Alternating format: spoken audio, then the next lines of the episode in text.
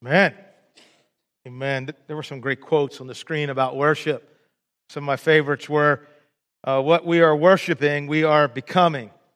Another one was, It's only when men worship, begin to worship, that they begin to grow.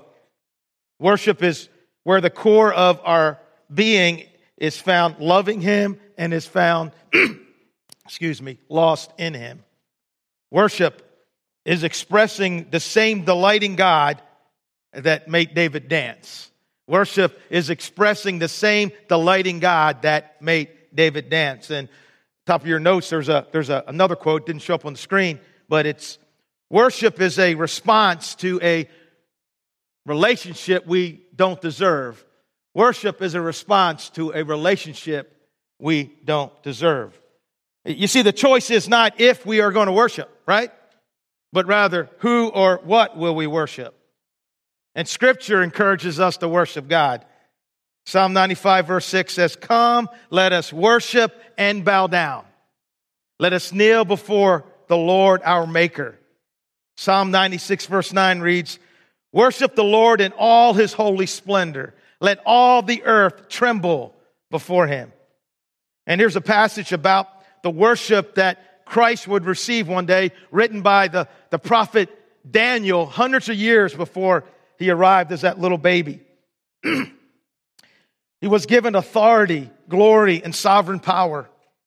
All the nations and all people of every language worshiped him.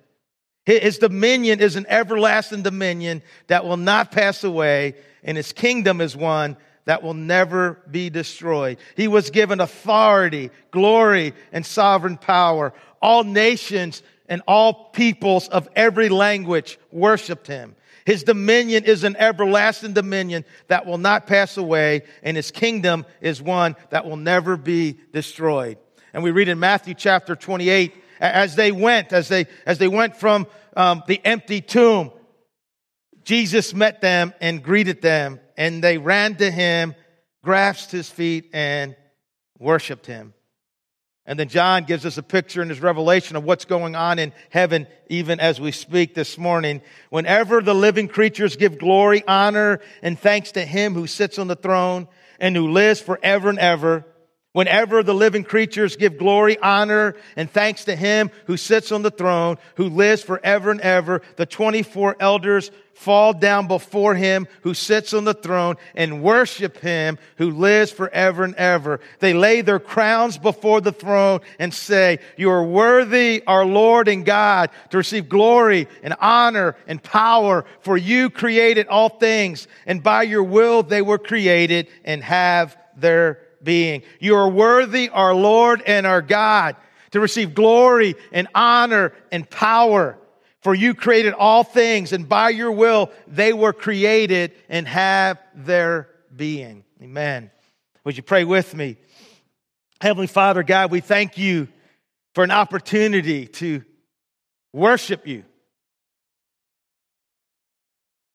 to come into your presence, Lord, to to bow before the maker of heaven and earth, to, to be in the presence of the one who is and was and always will be, the one who holds oceans and breathes out stars and stretches out his hands and forms galaxy after galaxy after galaxy.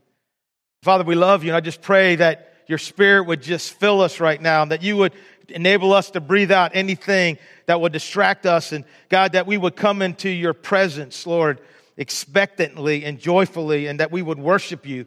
We would engage our hearts and our minds right now. Lord, help me to speak what you want me to speak in the way that you want me to speak it. In Jesus' name I pray. Amen. Amen. Woo! It's three days after Christmas. And today is our final conversation in, our series, Portraits of Christmas. And I, I, I've had a great time in this series. And so far in this series, we looked at a portrait of destiny, where a middle school age girl and a elderly couple taught us three powerful truths of, about our destiny.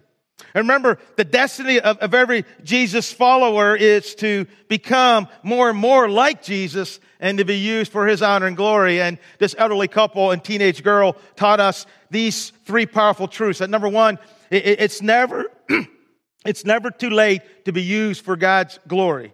Uh, number two, it's never too early to be used for God's glory.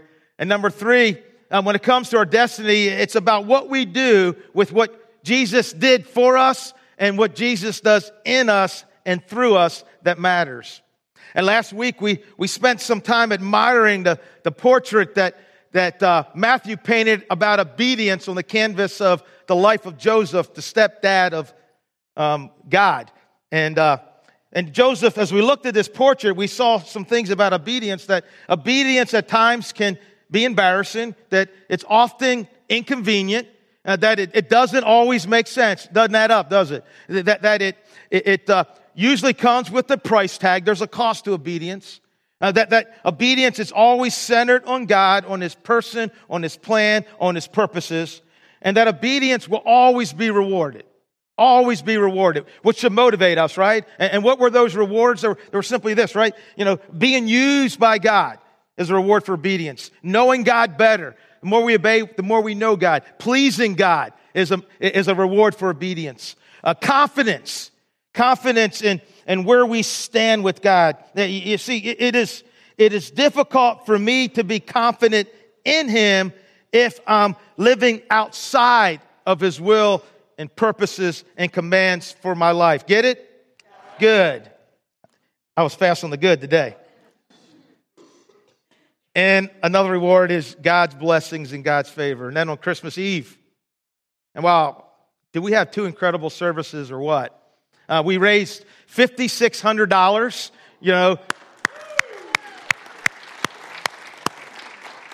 You know, and, and, you know, which means that, you know, our goal was 3,800. We blew that out of the water you know, um, no pun intended, right? You know, uh, but we know that this time next year there will be 38 water purification systems in Liberia that, that, that run on a car battery that maybe weekly or daily, I don't know how often, they will be recharged every day, you know, with the money that we raise because we supplied those battery chargers and also other equipment as well. So that, you know, that's exciting, you know, you know, to give the gift of, of life, of, of water.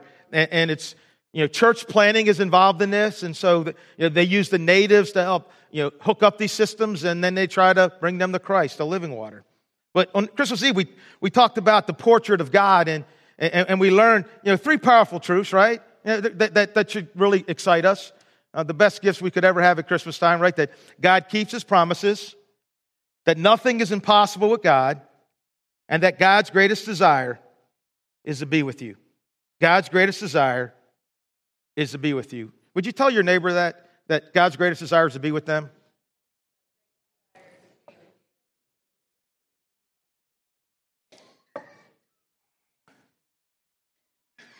Amen. It's true. Crazy. I don't get it either, but it's true. And today, the last Sunday of 2014, we're going to look at the portrait of worship as we meet the wise men found in Matthew chapter 2. Now, now these are guys that are probably best known for bringing gifts to Jesus and thus setting in motion the tradition of giving gifts at Christmas. And by the way, even though we sang a song, you know, We Three Kings of Orient are, um, we don't really know how many kings, how many wise men there were.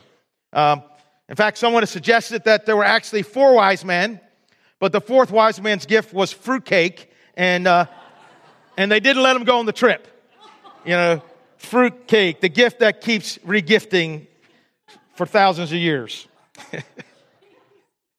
hey, did you, eh, did you know that according to a recent survey, 90% of Americans say Christmas is their favorite holiday, but only 20% say they actually enjoy shopping for Christmas? Which reminds me of two guys who decided they were going to go sailing while their wives went shopping. And while they're out in the boat, the weather started getting rough and the tiny ship was tossed. If not for the curse, that's a different story. But anyhow, they're, they're, they're out there on the boat and it's, the storm is rough and they're having a hard time steering the boat and they actually, it runs aground on a sandbar. So they hop out of the boat. I mean, the waves are smacking them against the boat, right? Rain is pelting their face. And, and one guy looks at the other guy as they're trying to get the boat off the sandbar and they say, and they say, this sure beats Christmas shopping, doesn't it? You know, when I was growing up, I always put Christmas shopping off until the last minute.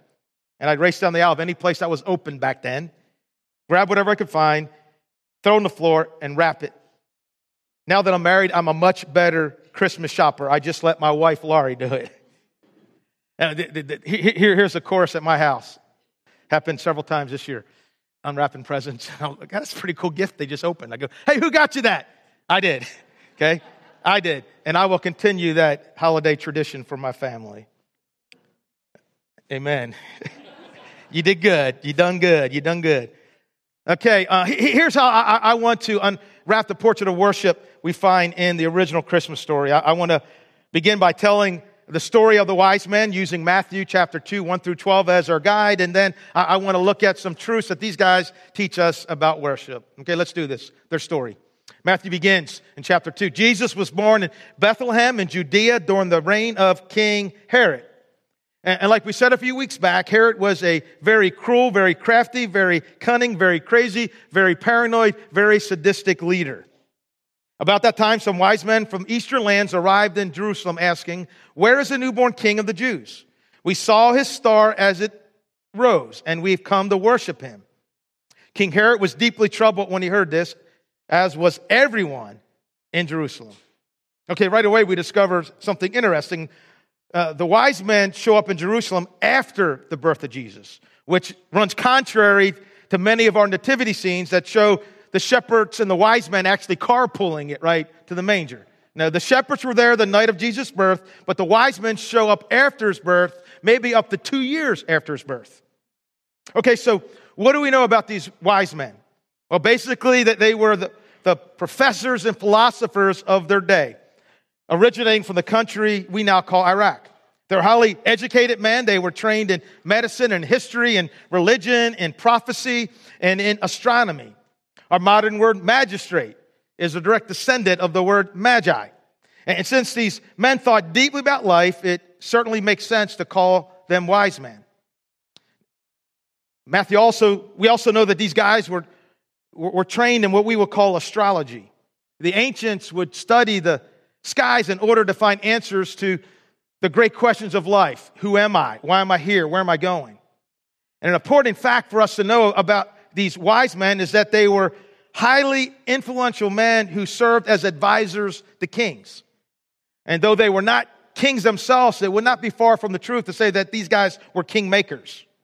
So, so what was it that motivated these educated, wealthy, and influential men to make a difficult journey across the de- desert? Well, Matthew answers that. They came to see a baby who was born a king. Now, this is kind of fascinating to me. They knew a baby had been born in Judea, but they didn't know where. Uh, they, they knew he was a king, but they didn't know his name. And so they come to Jerusalem, the capital city, seeking help, which makes perfect sense because they wanted to welcome the one who was born king of the Jews. Now, now verse 2 adds a detail that has baffled and intrigued biblical scholars and astronomers for 2,000 years. We saw his star as it rose, and we've come to worship him. You know, question What was this star that rose in the east? Now, there are many theories about it. One astronomer from Rutgers University argues that it was an alignment uh, of, of stars and planets that ancient astrologers would have recognized as something significant. Jupiter was considered the planet of the kings, and a lunar eclipse of Jupiter and the constellation, which was an ancient symbol of Judah, would have excited expectations of a divine birth in the area surrounding Jerusalem. And today, using mathematical equations developed by a guy named Johannes Kepler and, and using sophisticated computers, you know, people, astronomers can be able to predict and say, hey, back this alignment of stars and planets happened during the year of Jesus' birth. Now, there's books about this. You can actually go on YouTube and, and, and you, can, you can search out, you know, Bethlehem Star. And there's a guy teaching on this, a, a lawyer guy, you know, for about, you know, 70 minutes, and you can check it out. But that's all I'm going to say about the star for the most part. But, but I think it's awesome, you know, that, that it's another example that, you know, whenever the Bible, you know, is held up to science, it does okay. You know, the Bible can hold its own. You know, the Bible can hold its own up against any truth in the world. You know, you know, the, you know men wither and fade, but the word of God endures for how long? It endures forever, forever and ever. Now, whatever the bright star was, we know two things about it for certain. Number one, its purpose was to get the attention of the wise men, these students of the sky who often associate the birth of a great ruler with some kind of crazy stuff happening in the heavens. Therefore, the sudden appearance of a bright star would make perfect sense to them and would in fact fit what they already believe. Number two, we know without question that God, the creator of the heavens and the earth, had his hand in this bright star thing. And listen, if God wanted to get a message to these guys, he could not have picked a better way to do it. When they saw his star as it arose, well, we saw his star as it arose, and we've come to worship him. Now, I know that most of our images of these wise guys are, you know, them on their camels, hoofing it across the desert, just the three of them. But listen, nothing could be further from the truth. I mean, there's no way that these educated, wealthy, and influential men travel 1,000 miles across the desert by themselves. That's not how important officials traveled in that time. Instead, they would have traveled in a very large caravan. You could actually say a grand caravan, like the ones that have two doors that open. okay. Okay, that was bad. Sorry about that one. Kitty laughter. And so these wise men and their grand caravans come sweeping into Jerusalem with great pomp and circumstance. At a minimum, they would have brought a full military escort and all their servants, so it's probably a group of about 300 people who are riding into town. I mean, no wonder all the news networks were covering the story and everybody was fighting to get the first exclusive interview with them. And notice that these wise men had no trouble getting an audience with the king. And this fact alone shows us just how important and distinguished they were. Okay, so this huge grand caravan comes driving down the streets of Jerusalem. And Herod, who at the time was more paranoid than ever, wants to know why they are here. And when he finds out that they've come to worship a new king, Matthew says that Herod is what? That he is deeply disturbed, as he always was whenever he felt that his throne was threatened.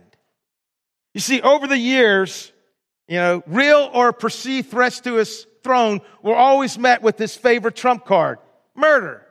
Over the years, he committed countless murders to protect his power and his throne. He even he killed a couple of his sons. He killed one of his wives. He, he killed one of his mother-in-laws even.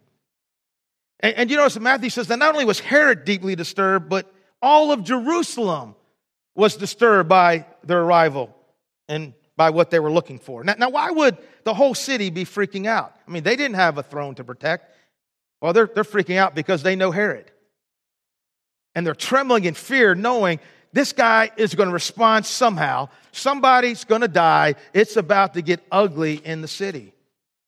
Herod, wants to know where this threat is, so he, Matthew says, called a meeting of the leading priests and teachers of religious law and asked them, Where is the Messiah supposed to be born? In Bethlehem in Judea, they said. For this is what the prophet wrote, and you, Bethlehem, in the land of Judah are not least among the ruling cities of Judah, for a ruler will come from you who will be the shepherd of my people Israel. The question, where's the child to be born? The answer in Bethlehem in Judea. And did you notice that the scribes didn't even have to look it up? I mean, they're not saying, hey, let me, let me Google that, right? Let, let me, let me, where's, you know, they, they knew the answer. And listen, if we, if we add up with the scribes already knew, to what the wise men figured out, we can safely conclude that the signs of Jesus' coming were clear enough for anyone with eyes to see. And here's a point God always speaks loud enough for a willing ear to hear. Always does. Like, you, I'll tell you something. God is speaking in this room this morning, right? And every willing ear will hear the voice of God. Get it? Good. The wise men heard and did something the religious leaders knew, and they did nothing. Then Herod called for a private meeting with the wise men. And he, and he learned from them the time when the star first appeared. Now, we don't know the answer that he gave, but we do know that a few verses down, when, when Herod devises his murder plot and, you know, and, and sends his soldiers to go in and murder, to execute baby boys in Bethlehem, it was all the male boys under the age of what? Under the age of two. And he told them, Go to Bethlehem and search carefully for the child. And when you find him, come back and tell me so that I can go and worship him too. Now, they have no idea what he's up to. After the meeting with the king, the wise men went their way, and the star that they had seen in the east guided them to Bethlehem. It went ahead of them and stopped over the place where the child was. When they saw the star, they were filled with joy. Okay, apparently, as the Magi set out from Bethlehem, which was only five miles south of Jerusalem, the star they saw in the east suddenly reappears. And verse 9 is very specific. It says the star went on before them until it came and stood over the very home where Jesus, who was now a toddler, lived. The star went ahead of them and stopped over the place where the child was. Now, th- that doesn't sound like a completely natural or random star, does it? Instead, it sounds like something miraculous. It sounds like a miraculous star created by God to lead the wise man to the exact location they needed to be. And listen, you don't need a GPS, right? If God's going to give you a star to guide you. When they saw the star, they were filled with joy. The Greek literally reads this way. I love it. They rejoice exceedingly with great joy. I mean, when you're rejoicing exceedingly with great, and that's the word mega, mega joy, that's some serious joy.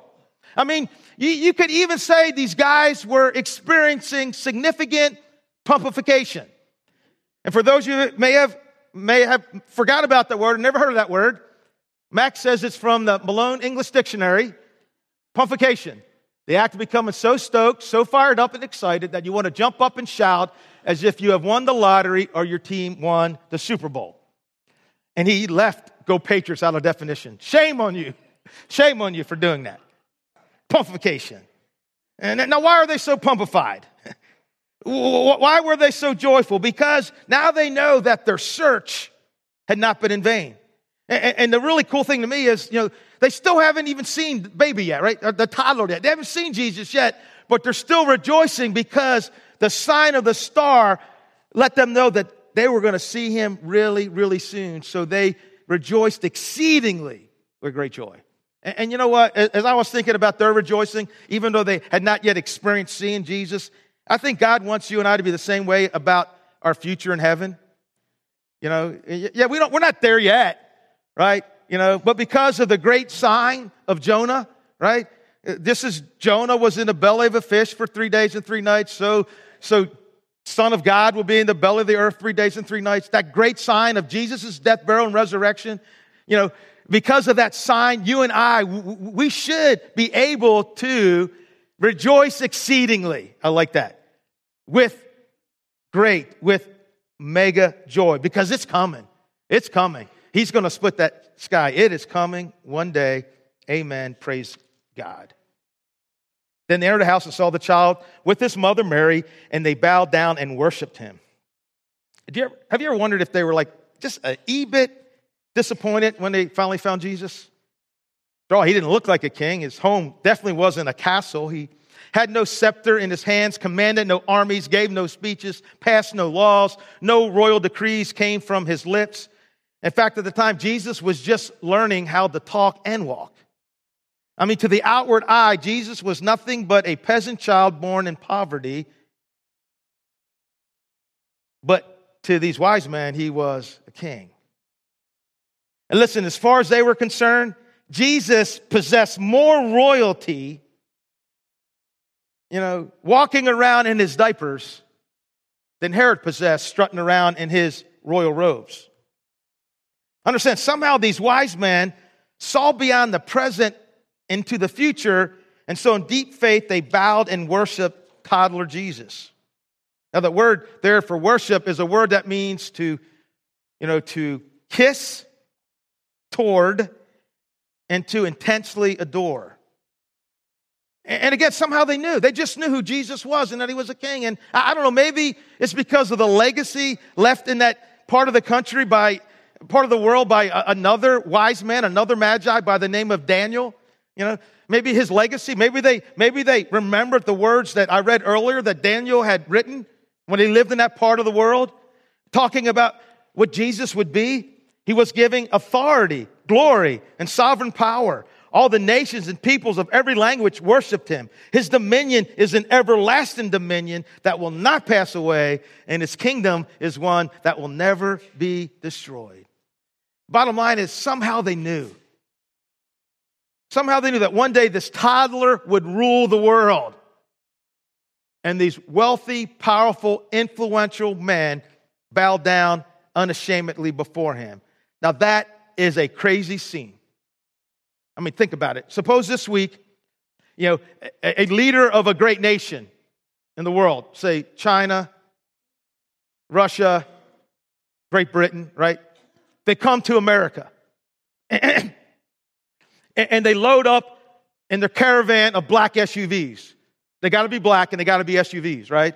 You know, and all these SUVs are driving all the way through town, and you know, and these SUVs. I mean, picture here they go, man. Uh, the news is following them; it's everywhere. People are lining the streets watching them, and, and they pull up to a housing product, a housing project, or to a to a, um, a rundown trailer park, and, and there's a, a little boy, you know, in front of this trailer, you know, playing in a sandbox. And these powerful leaders with their guards, with the things in their ears around them, right? Making sure everything's cool. You know, these powerful leaders come down. That little boy's in a sandbox and these powerful leaders, I mean, they're catching it on TV. It's everywhere. It's gone viral. And these leaders fall on their face and bow down and worship that little boy in front of the trailer park or the housing project.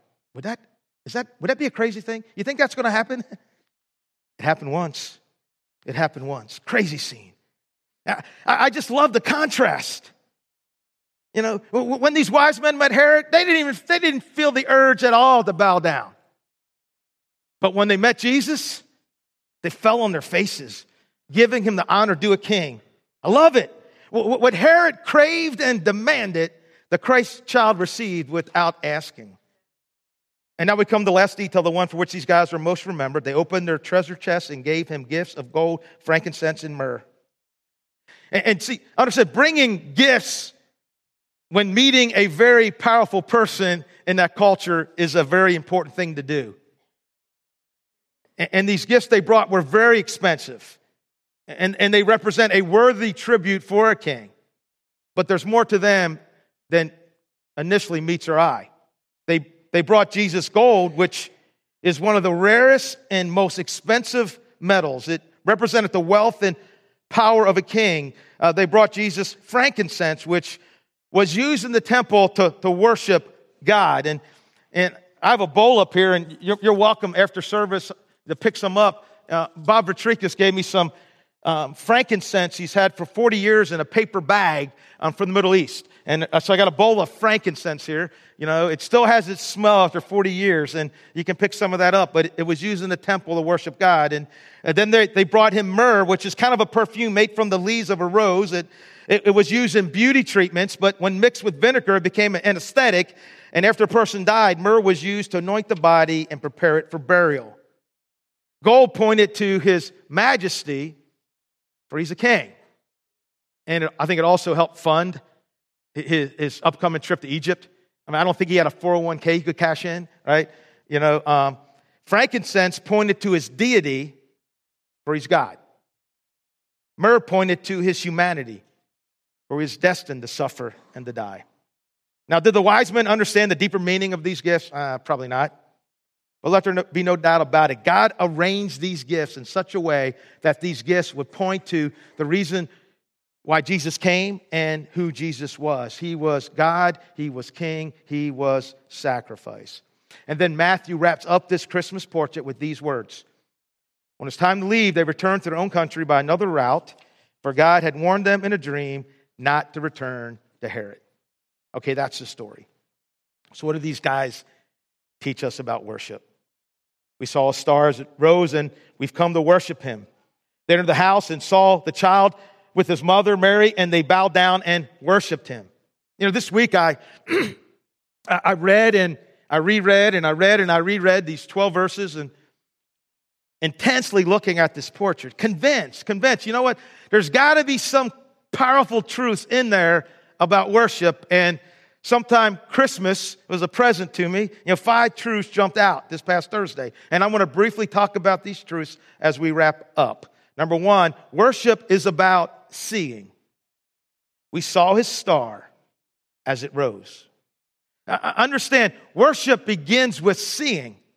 And, and you know, I, I, find it interesting that Even though the star had to be visible in the sky, not everybody saw it, right? Everybody saw it. Maybe they weren't paying attention to it. Maybe they weren't looking, but not everybody saw it. Worship begins with seeing. The psalmist writes that the heavens declare the glory of God, the skies proclaim the work of his hands. You know, Saturday morning, the skies were doing some proclaiming. I, don't know if you had a chance to see them. I did. Let me get a drink of water here.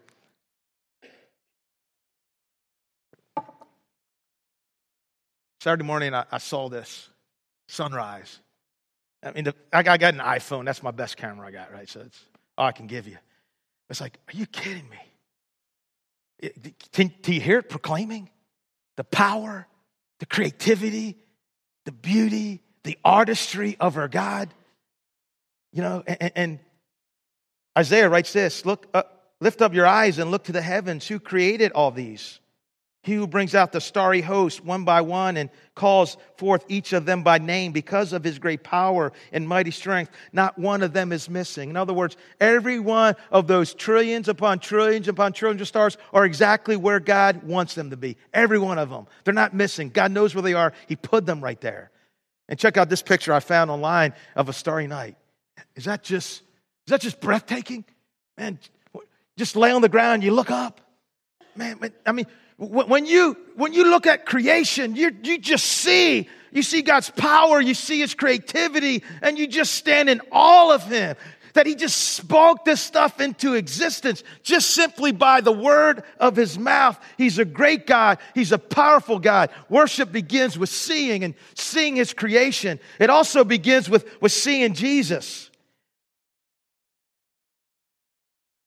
He's on the mountains in Galilee about to meet with his guys for the last time. And it says this when they saw him, they worshiped him. See, when you see Jesus, when you see Jesus, right? When you see him, when you see him, when you see who he is, when, when, when you see what he did, man, you, you just have to worship him. Worship begins with seeing. I, I had a guy in first, first service, uh, Don Gibson, said, Hey, you know what? Not too long ago, I, I was in this room and I saw Jesus. And he changed my life. See, when you see him, worship begins with seeing. Next, worship involves seeking. We saw his star and we've come to worship him. See, tr- true worship, I mean, when you really see, it drives you to seek. You know, when I got up early Saturday morning and I got in my car, shut the door, and I go, Oh, I got to get out of my car. I go, Are you kidding me? I said, That is so beautiful. Again, you can't, you can't capture God's creation on a digital camera, you know, an iPhone, you know. And I, you know what I did? I said, This isn't good enough. I got in my car and I said, I have to get to higher ground. And as quick as I could, I know where I got to go. I, I got to go to that hill above the CVS. So I fly, man. I probably broke the speed limit. I fly. I go around that little circle thing. I park my car. I get out and I worshiped. I go, Are you kidding me? See, when you see, you just got to get closer. When you see, you just got to know more. You got to draw closer to Him.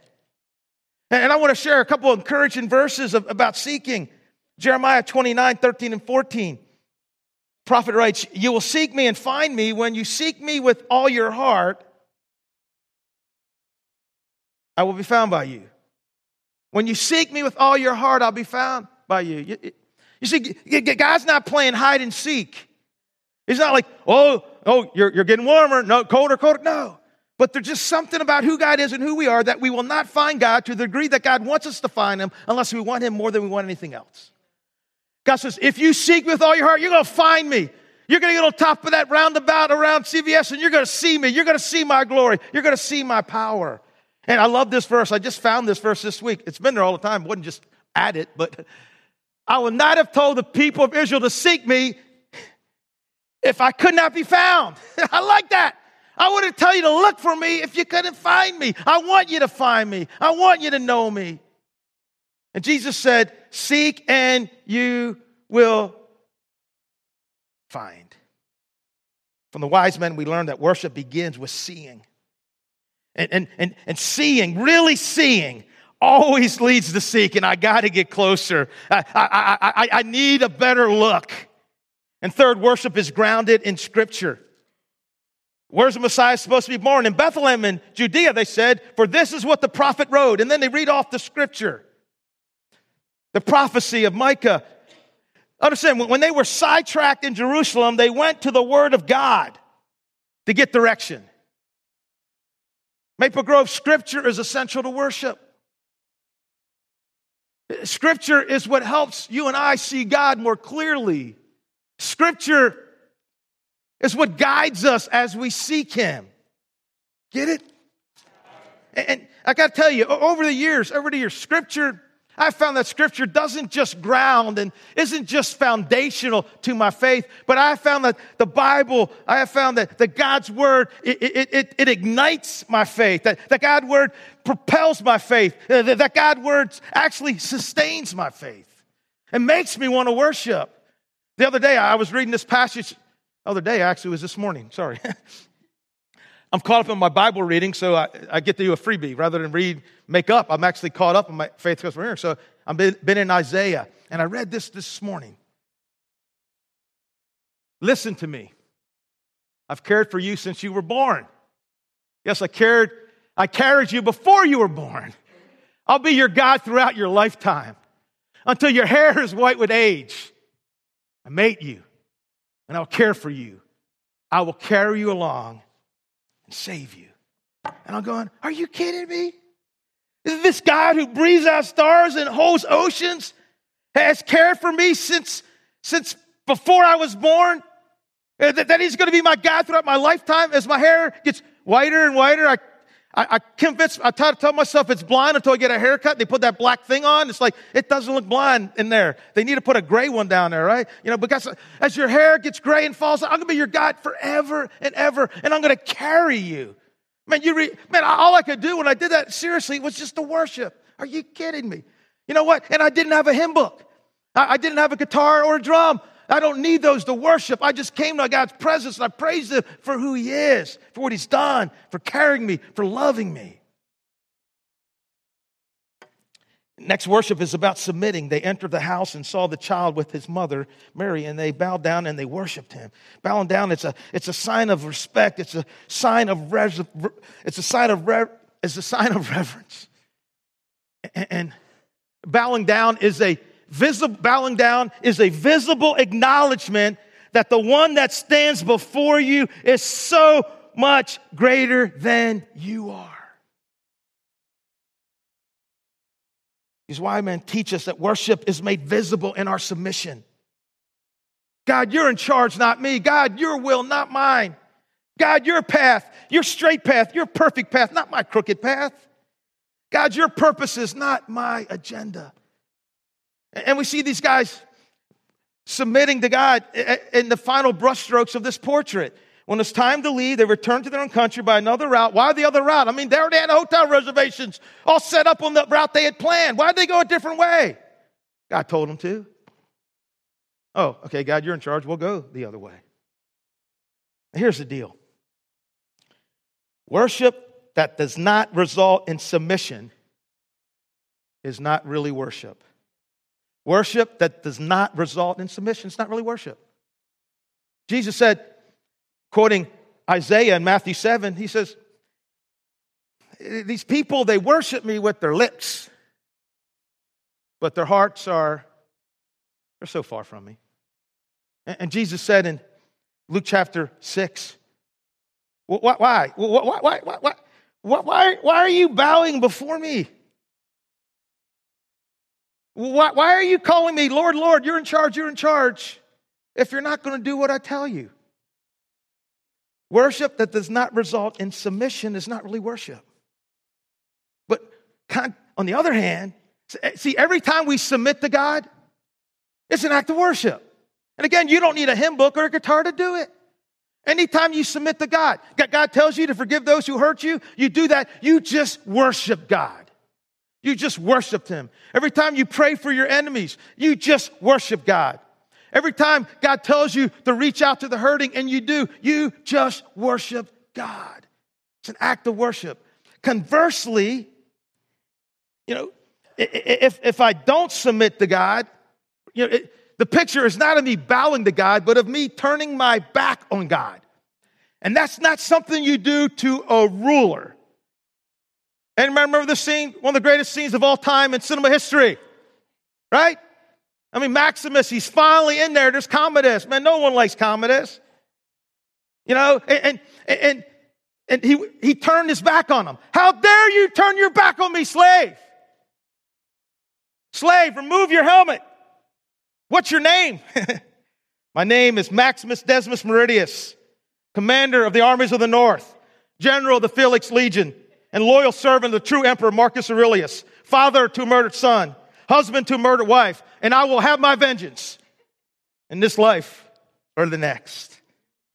And see, every time that I say, God tells me to do something, He may have been telling you to do something, you know you need to do it. You know what He's told you to do, and you're like, There's some crazy stuff happening in New York City. There's some crazy stuff happening to our police officers who are protecting us. They're being targeted and executed. You know, and I was just reading this morning, you know, that, that you know, when, when the mayor was speaking, it came up on the screen, and, and, and him and the police are not really doing well right now. Hopefully they can mend their differences. But it said that they, the police officer, they turned their back on the screen as a sign of disrespect. It's like, man, you're not honoring us. We don't want to honor you. And, and you see, when I say, God, you do, I know you want me to do this, God, I'm not going to do it. I'm turning my back on God. Not a good thing.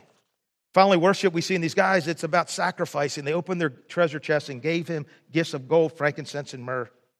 See, in order to worship Jesus, these guys make significant sacrifices. I mean, when they traveled across the desert in their caravan, it, it didn't have XM radio, it didn't have AC, it didn't have a DVD player, right? It, was a rough journey. And, and, and they brought expensive gifts. And they brought them with them, right? That means they thought ahead, right? I'm going to see a king. I'm coming into the presence of a king. They didn't show up, pull up their wallet, and say, dang, we shouldn't have spent so much at the restaurant last night. Oh, here you go. No, they thought ahead. And you, you don't come into the presence of the King of Kings and Lord of Lords and give them your scraps. Hey, we, we did bring you a to-go box. Is that good enough for you? No, these guys thought ahead. It was a sacrifice. See, worship always results in sacrifice. In fact, the very first use of the word worship in the Bible is in the context of sacrifice. You know where it is? It's Genesis chapter 22. You know what that chapter is about? It's about Abraham taking his son up the top of the mountain where he's getting ready to sacrifice him. And he says this first use of the word worship in the entire Bible. He said to his servant, Stay here with the donkey while I and the boy go over there. We will what? We'll worship. What? Is there a band up there or something? no. I'm going to sacrifice what's most important to me, and that is an act of worship. See, Worship propels us to sacrifice. And Paul writes, I urge you, brothers and sisters, in view of God's mercies, to offer your bodies as a living sacrifice, holy and pleasing to God. This is your true and proper worship. We offer our lives to God. You, you know, in these wise men, we, we see several, three responses to Jesus, right, that day. And the wise men response was worship. They to see him, to seek him, to do whatever they can to be with him. Herod's response, you know, this capable, crafty, cruel, cunning king was hostile to Jesus. He tried to kill him.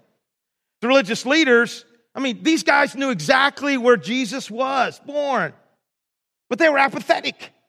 I mean, if these guys travel a thousand miles, these guys wouldn't go down the block. Uh, they were the closest to Jesus, but they didn't even go to see Jesus. They never even showed up. So here, here's my question as we wrap up. What is your response to Jesus today? Is it worship? Is it worship? Remember, worship, worship begins with seeing him. Seeing him. Seeing his creation. Seeing Jesus for who he is. Begins with seeing him. Worship always involves seeking. Always involves seeking. Notice there's an ing intentionally, right? It's not, it's not like, well, I saw him once and I'm good. I saw them once and I'm good. No, we keep seeing, we keep seeking. And maybe what you need more than anything, you need to see him.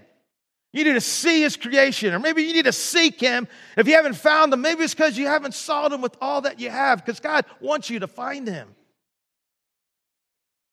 It's grounded and ignited by scripturing. Yeah, that's, that's, uh, that's a new word, but you know, scripturing. Scripturing. Being in the word. You're going to worship. You're going to read something, and all you can do is just worship. You kidding me? God loves me that much. God did that for me. God doesn't treat me as my sins deserve. Are you kidding me? And worship is visibly expressed, it visibly expresses itself by submitting. By submitting. You know, you decide, again, I use forgiveness because people, we struggle with that, don't we? Right? You know, we struggle with that. You know, you know, forgiveness is an act of worship. And maybe that's what you're going to do today. You, you thought you were going to worship in song. No, you're going to worship in forgiving. You know, God, I've held this bitterness too long. And, and I know you tell me to let it go, and I, I just haven't. And I got all these excuses why I should hold on to it. But I'm going to submit to you. I'm going to forgive because you asked me to, because you forgave me. And in doing so, you will send up some sweet music to the ear of our Father in heaven. And, and worship is willingly living, willingly living a life of sacrificing. Amen. Of course, I'm going to give up. It's like, I mean, when we really worship, we really see Him and we seek Him and we've been reading His Word and we're submitting to Him. Man, we'll be like, we'll be like that lady. She's like, hey, sacrificing. Yeah, I, I know this is, I know this perfume cost a year's pay. But, but it, I, am going to pour it out. You know, I'm. it's just water. I'm going to pour it out. You know, it's just water. It'll dry. Yeah, I'm, I'm going to pour it out on his feet. Yeah, it's a year's wages, but it's for Jesus. It's worth it. It's for Jesus. It's not really sacrificing because he always gives me back more than I could ever give him. Amen. So, what's your response to Jesus Day? I hope it's the response of worship. And, I want to show you a picture and ask a question as we wrap up. Let's see the picture of we three frogs of Orient are. Okay. Um, these are not kings, wise men, these are frogs. And, and here, here's a question there's three frogs. Suppose the one on the right decides, hey, it's time to jump off the log. How many frogs are left? Three. Right? I said he decided to jump, right? He didn't really jump. And see, just thinking in here, you're like, yeah, you know what? I need to see God more. I need to seek Him. I need to be in the Word more. I, I need to submit to what He tells me. You know, I need to start sacrificing for Him. You know, just thinking it, you're still in the log. And this morning, God is asking you and I to hop off the log and to bow before the one, to hop off the log, whatever God's asking you to do for your act of worship, to hop off the log and bow right now before the one who can give you life in this moment and who can give you life forever and ever and ever and ever. Amen. Would you stand? I'm going to pray. We're going to sing a song and about worship. And Father God, we humbly come into your presence, God. You know us, you love us. We thank you so much for this portrait of worship. God, forgive us for so at times narrowly defining worship by guitars and hymn books, Lord. And Lord, what it's really about our entire lives being sold out for you. And, and God, I, I pray that right now, Lord, that we will just worship you, that we will just bow down before you that we'll long to be in your presence like never before. That whatever log we're on in our walk with you, that we'll hop off of it. And that we'll be blown away by who you are and the things that you do. God, there's no one like you, no one compares to you. In Jesus' name, amen.